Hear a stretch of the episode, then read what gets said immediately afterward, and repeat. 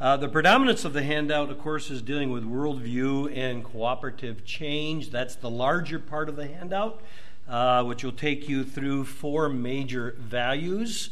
When we teach church planting, we teach it from a value presentation, and we talk about four values. Those are our worldviews, and from those worldviews, we make all of our decisions. The second handout takes as an example how we sit down with our church planters and take like the last, our last worldview or value, being the lost matter. That's how we make that lost matter walk on four legs. That is the one page that's front and back, shows you how we sit down with them and tell them how they're going to go into a lost community and what needs to be accomplished.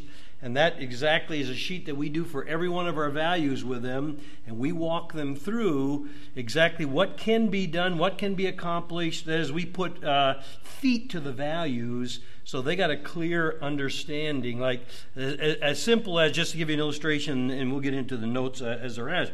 Like when we say the lost matter as a value, and I'll tell you where we draw that from, but when we say the lost matter as a value, we tell all of our church planters, you go into a community, you establish, and you'll see that little circle at 30,000 and 10,000.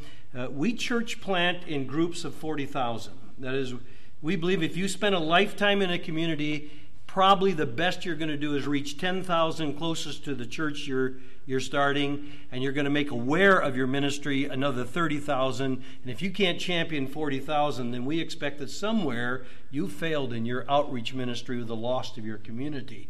And so that's how we work it. And so when we work in that community, we'll say, like if you look on the one sheet of paper on how you apply the truth, the lost matter, we'll say, take, for instance, funeral homes. We expect you to know every funeral home director inside the 40,000.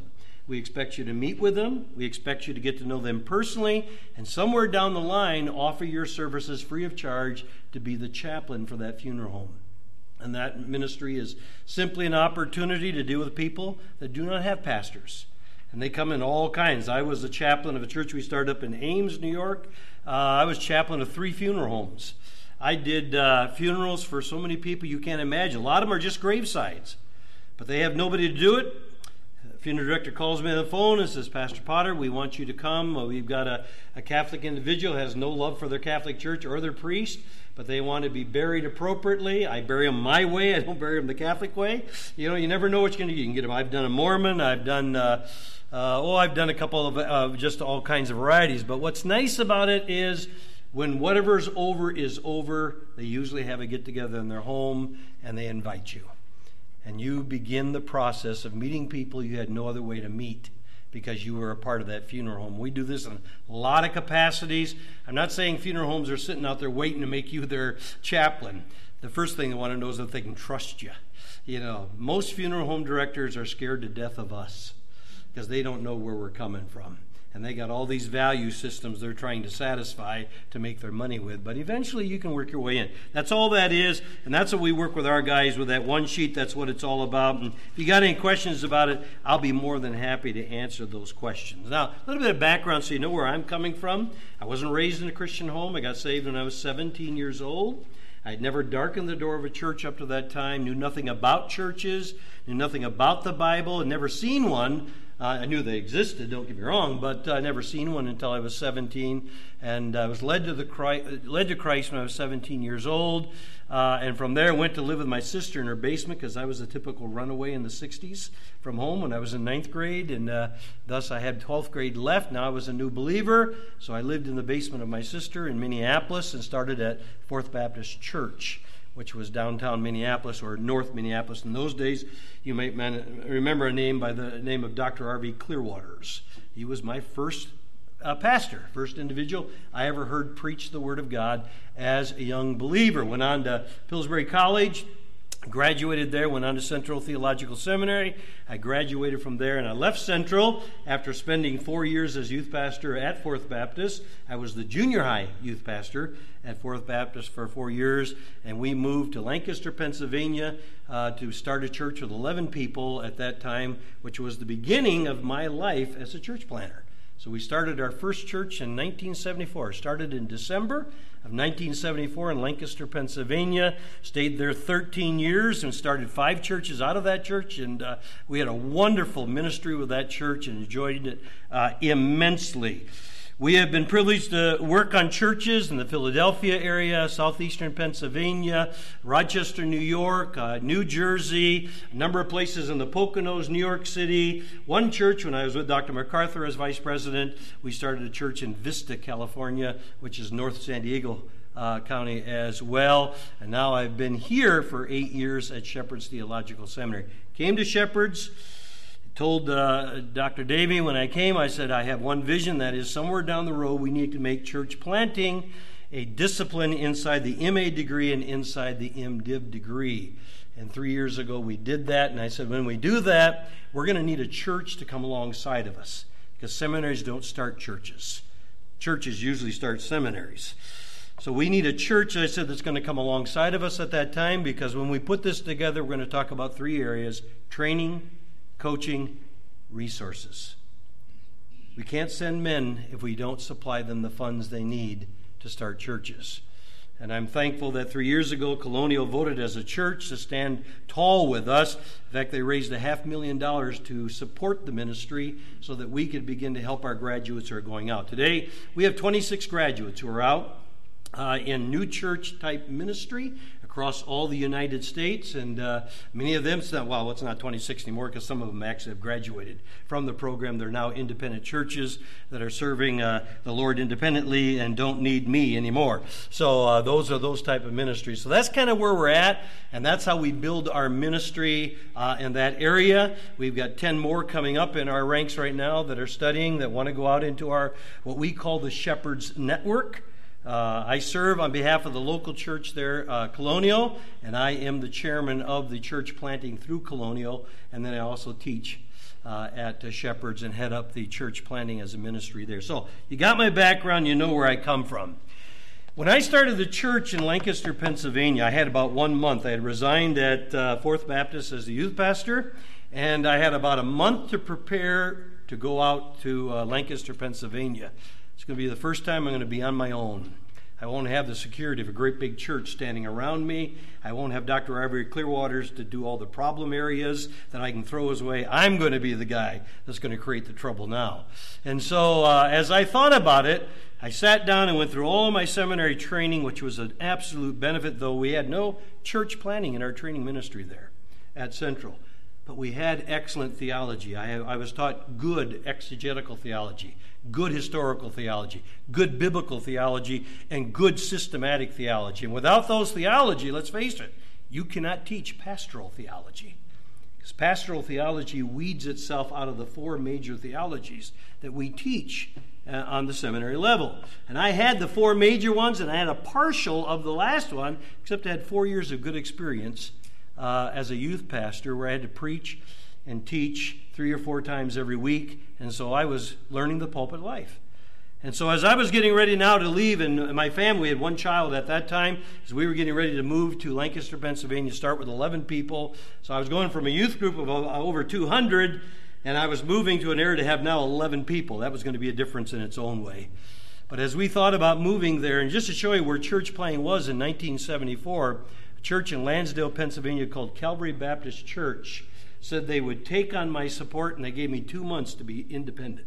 So, but they were going to take on my support, and so I had support guaranteed for 2 months, although I officially understood that they would probably, if I was in trouble, were going to continue. But believe it or not, 2 months, that church was independent. It was our first church. We had some wonderful businessmen who came to Christ, got saved, did Bible studies in their homes. They grew in the Lord. They began to be tithers almost immediately, and we watched that first plant grow immensely. In fact, it's the only church I ever planted and ever pastored that we never stopped the growth. We tried starting churches, we pulled people out of our church, we tried everything we could, and we were never able to stop the growth of the church there in Lancaster. It just continued to grow, independent of the fact of the families we took out to start churches, like in York and Parksburg and these other places, in Hurstville, where we were starting churches as families were driving 35 miles to come to be in our church, and so in that area there. But when I was preparing for all that, I sat down and I made a determination that as I wanted to start a church, not built on a marketing premise and not built on a business premise, but I wanted to take the values that I'd learned in my theology classes and fine-tune them and make a decision. I was going to build a church and make all my decisions based on those values. Well, the question comes in, where do you go to isolate your values, you know, to draw those values in? Can you hear me out there? Is that better? Now do you hear me out there? That's better. Okay, that's better? Okay, good. So what I did was I did a study through some of mine. I had a nice exegetical course that I did in historical theology on the book of Acts. I always loved those exegesis courses because you took all those notes with you right into the ministry, you know, and you had all that done. But and in Acts chapter 2, I took notice of the first church that was established in Jerusalem. And from that church, I drew four values. You make him draw five or six. I drew four. Basic says they continued steadfastly in the apostles' doctrine. In essence, truth mattered to them. Theology was an issue to the first church. Therefore, if I'm going to start a church, theology is going to be an issue to me. The truth is going to matter in this church. So that was the first thing. They said they also participated in the apostles' koinonia, in their fellowship. That is, the church was a family. It operated as a family. I had my second value. Second value was, if I'm going to start a church, I'm going to organize a church that's going to learn how to be a family. That is, we are going to put an emphasis on being a church family. Number three, they broke bread and they prayed. God mattered. So this couldn't be a Boy Scout camp. This had to be a church. And if it's going to be a church, then God's going to have to matter. I had my third value. Now, you can work through the rest of the verses, and I kind of skip through those, and you'll find a lot more God matters in the rest of those verses until you come to the last verse, verse 47 of Acts chapter 2, where the Bible says, "The Lord added to the church daily such as were being saved." And my fourth value was right there. The lost were going to matter. So basically, it's not that I hadn't discussed that. In fact, there were many of us in seminary discussed a lot of these things. And you know, in seminary, you solve all the problems of the world because you argue through every one of them in seminary. So I know exactly how many angels I can put on the head of a pin. You know, I know all these things because of the arguments we fought through in seminary. But I had these four values, and I said, okay, I've got four values. The truth is going to matter. Church as a family is going to matter. God is going to matter, and the lost are going to matter. My determination was if any one of them is ever weakened, then that church I start is going to be a weak church. All four of these have got to be functional. Now I've got to understand them. Now, believe it or not, in 1974, I wasn't as clear as what I just said to you now. I had the values, but I didn't have them as well stated at that time.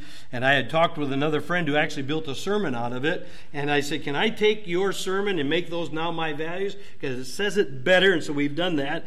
And basically what we've come up with was four basic values. Now, before we get to those values, because that's what it's all about, all the notes in that section are on those values. Every decision I make and every decision the leadership structure we place into a church makes has to come out of these values. So our worldview is built on these values. Now that's important because since 1974, you know, church planning has become quite popular. Just about every place you go, it's raising its head. And it's found in a lot of places. And I get to speak in a lot of those places, and I participate in a lot of those zones. And sadly, I have to report to you that we are already becoming very Western-minded as we think about church planting here in the United States. It was Albert Martin in his great book, which just came out this year on pastoral theology. I hope he finishes all three. He's quite elderly now, but he's finished his first volume. He's got two more to go in pastoral theology. But he made a statement, and he did it toward the whole idea of pastoral theology, and I turned it around and addressed it to church planting. And it's simply this, is that the worldview must be driven by biblical values. This is the only way we can avoid the pitfalls of being raised in America as believers. Because here we have grown up in a society where how-to means everything. How-to is everything. Mentally, if you think about that, reduces this ministry of church planting just to an administration or motivational skills. It reduces it to it. If that's all it is a bunch of how-tos. And we address it in the classroom. I talk to our guys and I say, listen, Be careful, because as in this day and age we live, we tend to borrow unapologetically from marketing and business principles in America. I'm not saying all marketing is wrong. I'm not saying all business is wrong. But a lot of our church planning today is totally driven by it. Number two, it says we tend in this country to value human experience at the level of principle. And that's a great danger in church planning.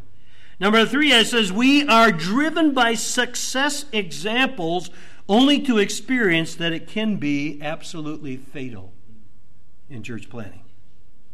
And number four, I tell them, we have a savior mentality too often that warrants emptying all other churches but establishing no hubs of opportunity in the neighborhood we say we've come to reach.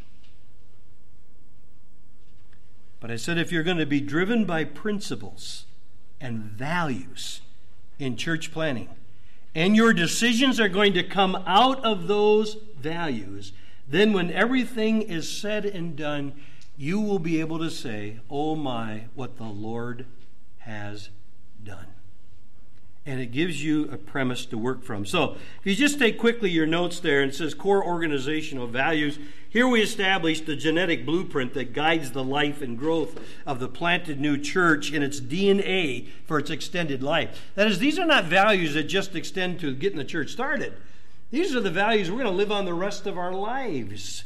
The 13 years I was in Lancaster, we saw our church grow to about 750, much too large for me to take care of. But every January, we went over these same values with all the leadership. And every January, I would preach a message to remind the church, this is why we have come to an existence here.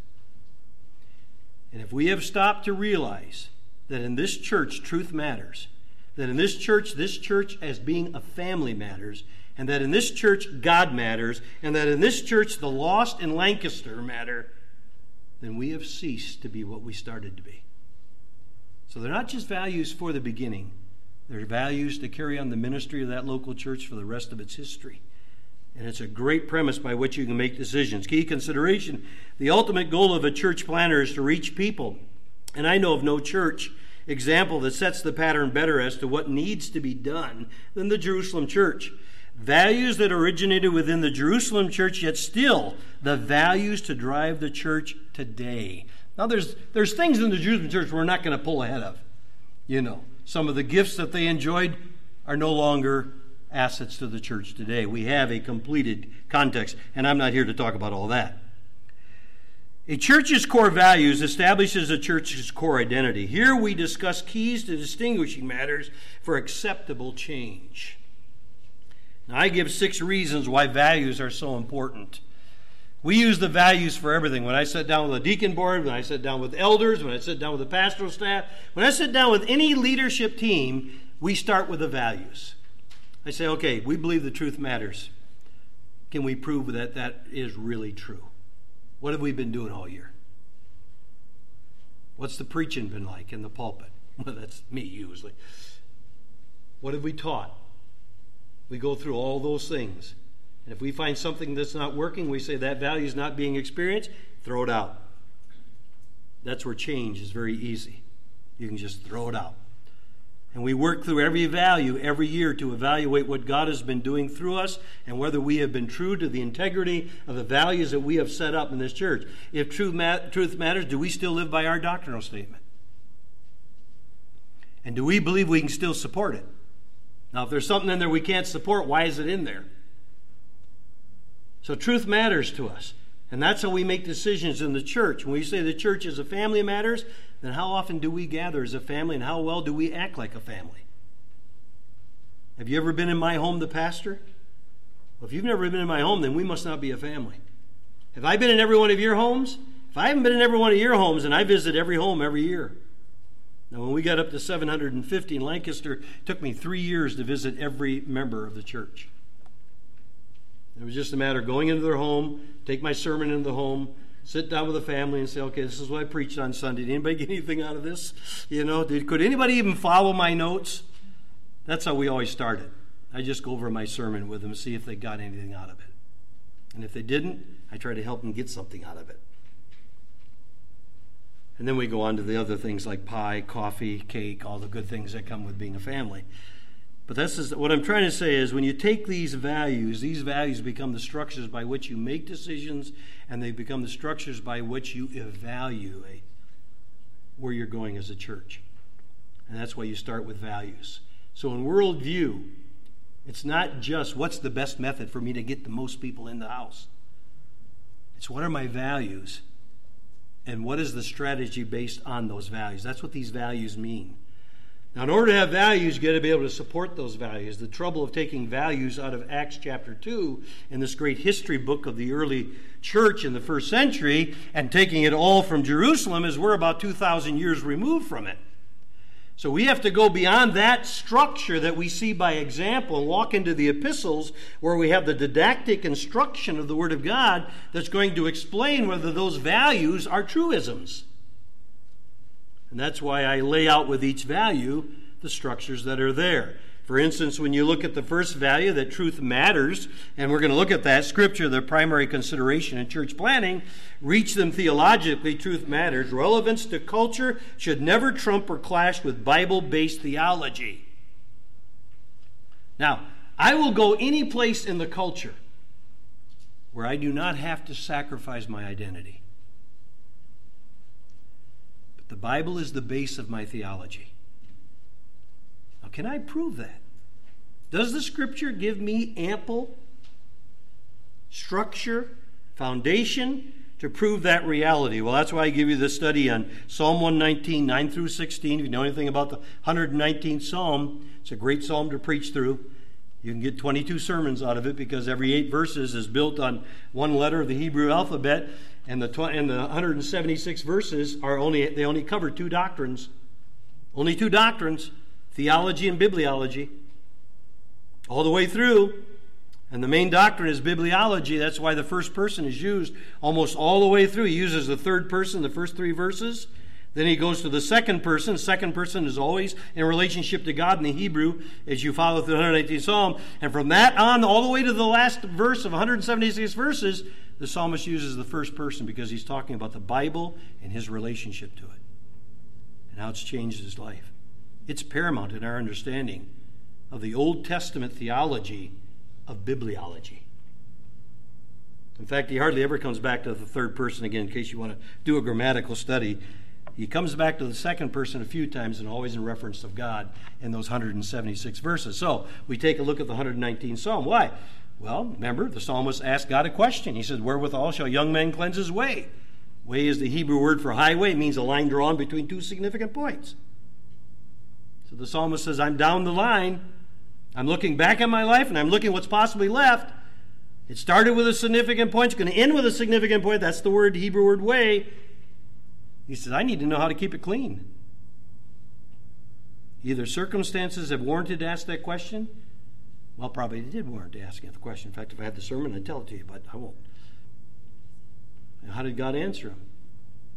He said, by taking heed thereto according to thy word.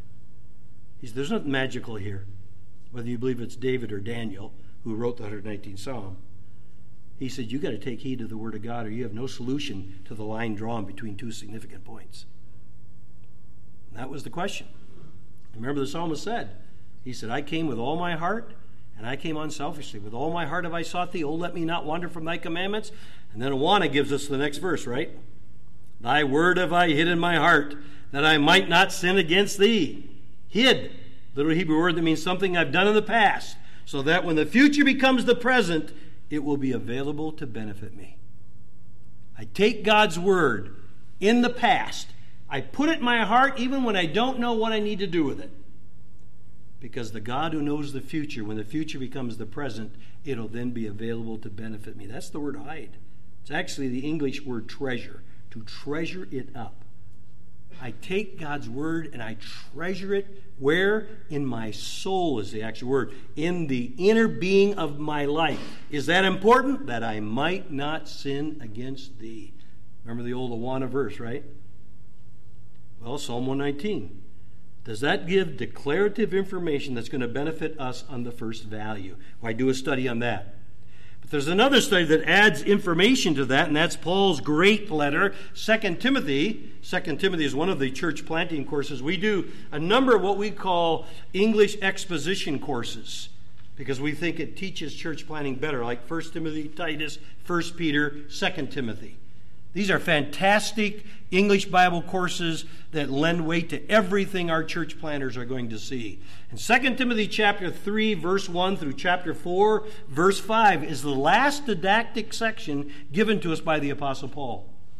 Because after verse 5 of chapter 4, it's personal. That's where he says, I fought the fight, I finished my course, you know.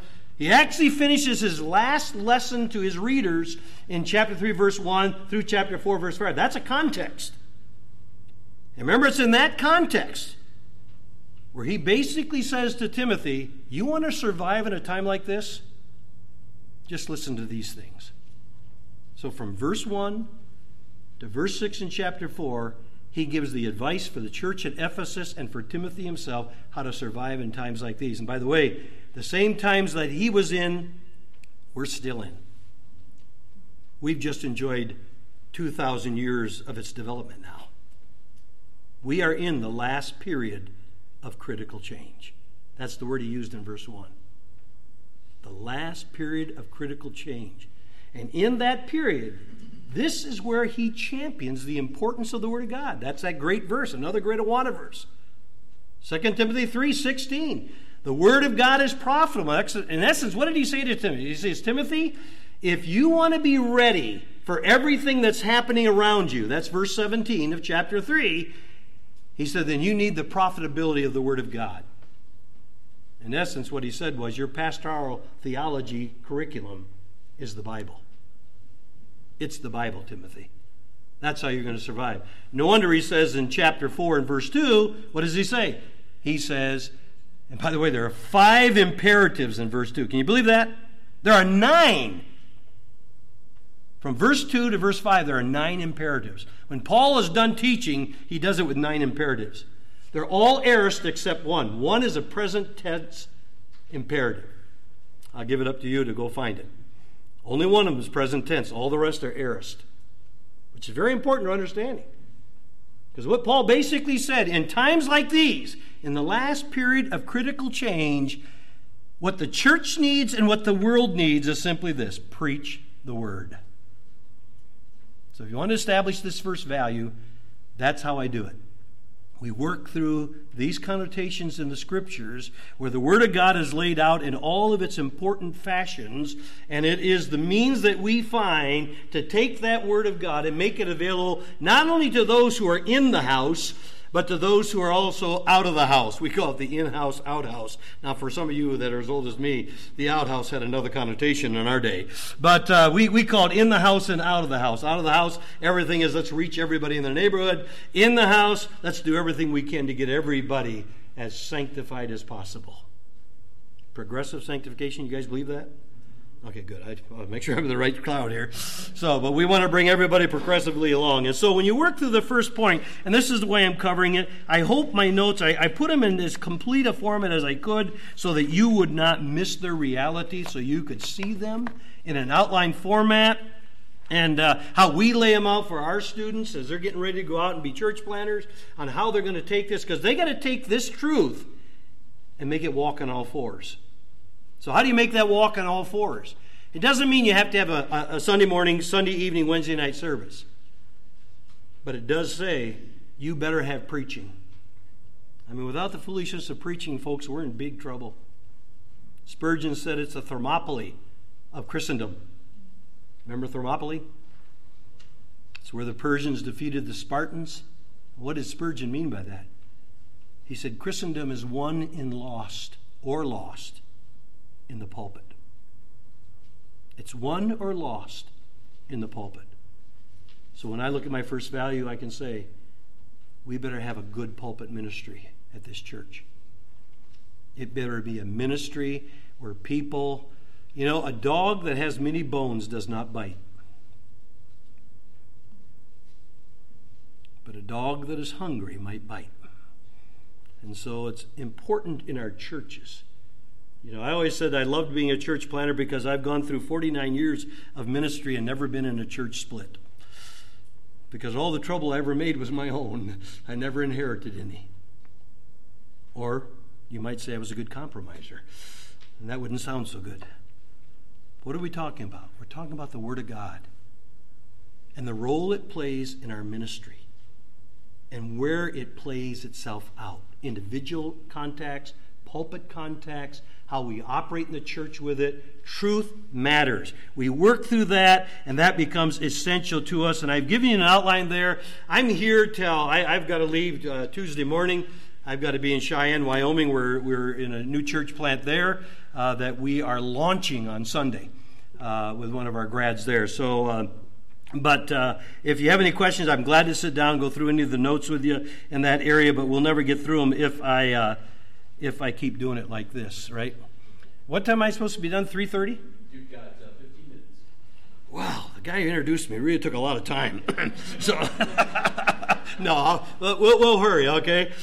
We get down to the second. The social participation within the assembly is essential for the church plant. That is, we are to reach them relationally. Church community matters. We are a family. We lack this today, folks. And relationship is everything. We live in an age, I know, of the cell phone. We live in an age of the computer. And listen, I'm for taking advantage of everything we can in social media and all of these areas. But if we don't come back to what is the greatest of all experiences in the church, love, we have not built good churches. And in this passage, I kind of move through a number of thoughts now. I get to the love issue in the third value, but one of the passages that changed my life was Acts chapter 20. In fact, in my course, we call it the theology of shepherding, where we put an emphasis on poimenos. We spent a lot of time in Acts chapter 20 because it's the only place where Paul kind of takes off all the clothing and says, this is who I am. The 3 years I was in Ephesus, men, and I love the way he says it. He says, ye know. Now, if you take that little Greek thought, what he was basically saying there, and what is it, verse 17 there? Or 18? Wow, it's in there. Acts chapter 20, okay? And but what he was basically saying was, he's saying, I'm about to lay my whole life that I lived in front of you for 3 years, and I'm going to ask you to attest to its authenticity. It's almost like he's asking them to give his testimony. It was like, take your best friend who knows you the best and say, stand up and give my testimony, what you really know about me. What would they say? Because Paul's going to lay his life out as to what it was to be the church planter and the pastor of the Ephesus church for 3 years and how that all went, and he works it through. And I give you the outline for Acts chapter 20 because he lays it out in verses 17 down to verse 27. And remember, in verse 28, that's where he begins to instruct them because he thinks he's not coming back. He's headed to Jerusalem for Pentecost. And he believes he's going to die because God hasn't told him yet. He's going to Rome. And they believe he's going to die. And he's got the elders sitting there at Miletus. And he says, this is my testimony. Tell me if it's authentic. And when he's done, he says, because you have approved it as being authentic, here's my God-given instruction to take care of the church of Ephesus and the city of Ephesus. And he does that from 28 on. It's a beautiful, wonderful passage about everything you and I believe about pastoral ministry. But it's that first part where he lays out relationships and like, I taught you publicly and from house to house. He's talking about the believers. He's not talking about, door-to-door cold turkey calling. He said, I was in your homes. Imagine that. A pastor in the home of his people. Amazing, isn't it? But he says, I was there. He did. I didn't just teach you publicly. Now, I don't know what he did when he got to their house. I'd like to think that he took a sermon there and said, did you understand what I preached on the Lord's Day, And took them through because that's what I tried to do. But he went to their homes. He talks about his ministry of the Lord. He says, how I served the Lord. And he said, I did it out of a humility of mind. Boy, now you want a tremendous thought from the language. Humility of mind. You could basically translate this way, I did it because I wanted to. Remember, he's asking them to authenticate it. He said, did I minister among you? Remember, Ephesus wasn't the easiest place in the world. But he said, when I ministered, did you know I wanted to do it? Or did I do it for the pay? Did I do it because I've been coerced to do it? No, he lays out the life of the church there. And so if you work through that, it'll give you some information on that value and how we build on that value. And I talk about the church as an appreciated organization is essential for the church plant. I don't swallow this thing that the church has failed. We need to try something else. No, the church is what Jesus, 6 months before his crucifixion, said up there at Caesarea Philippi. What did he say? I'm going to build my church. And folks, we've been doing it ever since. Amen? And it is essential. I love the church. Even with all of its goosebumps and potholes and everything like that, there is no better place for God's children. And there's no place that we image the real life of Christ. You know, we really don't image it appropriately as individuals. We image it when we are a part of the body. That's when they really see it. So we need to teach our people how to love each other, care for each other, participate with each other, be a part of each other's life. That's what's emphatic recognition, the presence of God. This is the third one. Reach them by cherishing deity. God matters. That third little inclusion on the church is, it really goes with the second one, but reach them as far as God matters. I take there for our study, I go to 1 Corinthians 12:27. Remember, that's that great section where he uses the numerical adjectives and said God first gave apostles, then he gave prophets, and he gave teachers, and then he throws out the numerical adjective, which is very important in language study, and then he just talks about speaking in tongues and miracles and all this stuff, and he gets down a little bit farther, chapter 12, and he says, now I want you to desire the best of the gifts. Well, how was the Corinthian believer supposed to understand what were the best of the gifts? He just listed a whole bunch of them. Numerical adjective. It's the only way you can understand it. He gave three of them numerical adjectives. What did he say? He said, the best gift is not the miracle things. The best gift is the guys I gave to you. Your pastor, those teachers. He said, those are the best gifts. And our churches need to learn how essential the men of the cloth are. They have been given as a gift to God's people. And they are the best of the gifts. That's what he's talking about. That's why I use the numerical adjective there. But then he said, I'm going to show you a more excellent way. Remember that? And you got that great section, chapter 13, verse 1 through verse 8, where he has, 13 to 16 adjectives to define this wonderful thing we call agape love. And he spends all that time, works his way all the way through that. And then he goes through a bunch of things where he says, I saw through a glass darkly, and I stood, and I was old and spake as a child, now I'm a man, how that goes, And then he comes to verse 13, and he concludes it all and brings it to the present tense. Because after all, what is the church at Corinth missing at this point? Well, he's just spent the whole book belittling them, telling them they're carnal, telling them they're wicked. He's gone through all of this. Well, how's a church going to know when it ceases being carnal and starts becoming spiritual? If all you've done is told them how carnal they are. We did this section for this reason. That's why I went to this thing. Desire the best of the gifts. It's the guys I gave you. But I'm going to show you something even better. It's called love. Oh, I know. I was a child. I spake as a child. Now I'm a man. I spake as a man. Oh, and I looked through a glass darkly. Then he comes to the present tense. But now, right now, guys, he's talking to the Corinthians. Here's what abides. Faith, hope, and love. The greatest of these is love.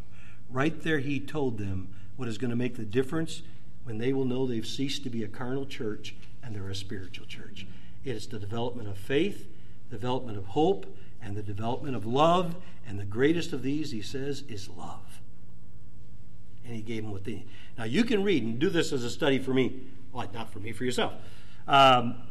Every epistle the Apostle Paul writes, 13 of them in all. That's if you believe he wrote Hebrews.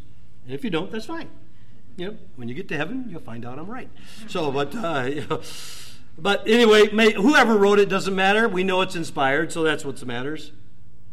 But if you look at all the epistles of the Apostle Paul, in every single one of them where a local church is in mind, he expects three things of that local church. Faith, hope, and love. I put in your notes, one church left off hope. It was the Thessalonian church. And he writes 2 Thessalonians, and he says, I'm not satisfied. You got a lot of love, you got a lot of faith, but you don't have hope. And he goes to chapter 2 and says, I want your hope back. Because you can't do it without it. Why are they in the section that God matters? Because how do we define God matters? You ever thought about it? I don't know about you, but he's invisible. I know he works. I know he's done some wonderful things in my life. I'm sure he's done some wonderful things in your life. But the fact is, I can't reach out and just touch him. I can't do that. And so I need a means by which I can experience the very presence of God. Paul gave it to the Corinthian church. He gives it to us. It's called faith, hope, and love. How am I doing here? I'm doing good. That brings us to the last one. As you work your way through, you get to the last one, and it's basically one that deals with reach them evangelistically. The lost matter. It is not the business of the church planter to simply attract other Christians in the area. It is the business of reaching the lost, the unchurched. We listen for the cry of the newborn babe in Christ by developing healthy churches with new converts. New church work demands being connected with humanity. A church where the lost are not being reached has lost its way. In this study, basically, the lost matter. I take you to some passages in 1 Peter. Isn't it interesting that Peter writes to a crowd that's on the brink of total disaster, those 5 regions? Now, they haven't reached into full persecution yet. It's coming. They're starting to suffer consequences for their faith. And what does Peter tell them? Drum up your faith even more now. It's getting bad out there, I know. Things are really bad. But this is where he said, I want you to be ready always to give an answer to every man. Although, I mean, 1 Peter is a cry for outreach to the lost when the lost are now turning on the Christian society. Boy, talk about present-day possible America and where we're starting churches. This isn't a time to retreat into the walls of our church building and throw a rock over the wall once in a while so they know we're here. Now, this is a time that we should be reaching more people than we have ever sought to reach. We need to get the word out. We do a little study on salt. We do a little study on light. Now, that's why, to show you how you take a value and you make it walk, I gave you the little sheet there that shows you how we set up our church planners to make that value become special to them. We talk about the vitals like you go to the doctor. You know, you test their vitals. We have the 3 vitals, but we're talking about the lost matter. This sheet is basically what we go through, and we have a sheet like this for every one of them. And we sit down and say, now, there is methodology. We can't escape it. But how can we prove that these values are our values? How do we make them become what we believe is the best opportunity for us to experience these values in the world we live today, in the church we live in today? And this is one just as an example. It kind of goes through all the things we go through with them as to how they reach into their community. Because we're not starting churches so you can hear the great sucking sound of us pulling people out of all the other churches. Now, our desire is not to be the best church in the community. Our desire is to be the best church for the community. And in order to do that, you've got to reach lost people. And so the hardest thing we find today, you know, when I have a class of church planning today, and I have a group comes in there, I'll have 12 students sitting in front of me. First question I ask, first day of class, I'll ask, okay, I want everybody to raise their hand who has an unsaved friend. Do you know, most times I get no hands. These are young men studying for the ministry. I ask them, everybody in the room that has an unsaved friend, raise your hand. Folks, we don't know unsaved people anymore. We have started our own clubs, our own schools, our own organizations, our own everything. I mean, we can go to our own exercise places now. We never are with them. And I don't want our guys to go out and start churches just to empty other churches. Amen. Now, if they're bad churches, empty them, but let God do it. But I want them to go out because they're going there to reach the neighborhood. They're going to get in that neighborhood. They're going to be a part of the neighborhood. you know. And that means they're going to need all the wisdom that God can give them, because they're going to get into situations that are not like just sitting inside the walls of the church. And they're going to need God's wisdom to deal with those situations. I served 5 years on the public school board, 2 years as the president of the board in upstate New York. It would have been a lot better if I'd done it in North Carolina, where there's at least a little Bible belt. It can be done, though. And you can be a witness for Christ. And you can stand on your own 2 feet for your values, even in this wicked world. It can be done. But they're not coming to our churches, folks.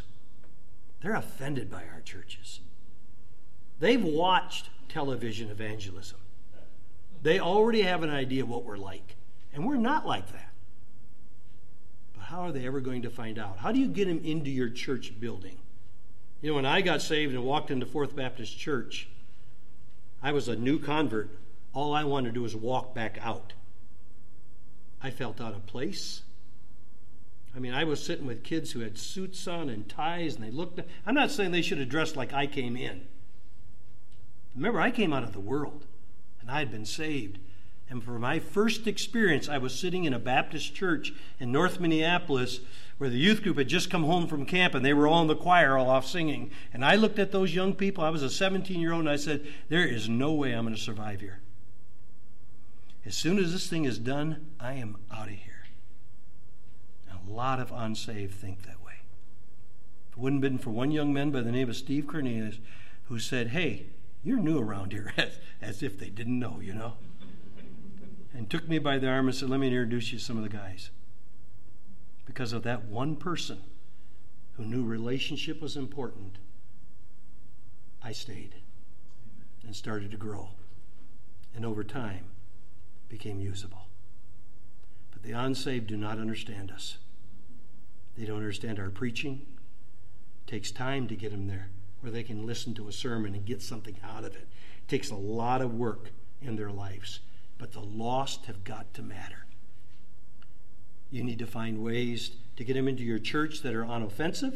And I list a bunch that we used. You need to find ways that you get into their lives in the community. I mean, I was the prayer warrior for all the Boy Scout potlucks. That's all I did. 250 family members gathering for a Boy Scout potluck, and Pastor Potter was there to pray. That's all I did was pray. Got introduced by the head commander, and they introduced me as the pastor. That's all it was. 3 funeral homes as the chaplain. You've got to find places to get involved. Know your people. Meet your mayor. Meet your council people. Meet your business people. Go to the Chamber of Commerce. Just walk in and introduce yourself. Say you're the pastor. Go to every public school. That's right. They need you. I cannot tell you how many people we hired from our community to do our sports, to do our music, to do our dramas, because they're running out of money. We had no money left for those areas. So we had to hire everybody from the community to come into those areas. If you got some of those abilities, I coached 6th grade boys basketball. And I'm not a basketball player. Just bought Dean Smith's book on basketball and just did what the book said, you know. But it gives you an opportunity to meet people in a way that you're not going to meet them anymore from the pulpit. And so the lost matter. So that sheet is just a worksheet. And it shows you how we design an area when we go into the area. When I went into Lancaster, I didn't go to reach Lancaster. That's 500,000 people, 1974. I went to reach 40,000 people that we had zoned out in a place called Bridgeport. If you've ever been to Lancaster, Pennsylvania, Bridgeport's on the southeast side of Lancaster, just off of 30 there. And so we designed 40,000. I said, that's what we're going to reach. Now, if anybody comes from the outside, we didn't shove them out. They were called the fringe benefit, you know. But our goal was to make sure 40,000 people knew that our church was there and knew to some degree what we could do for them as a Bible preaching church.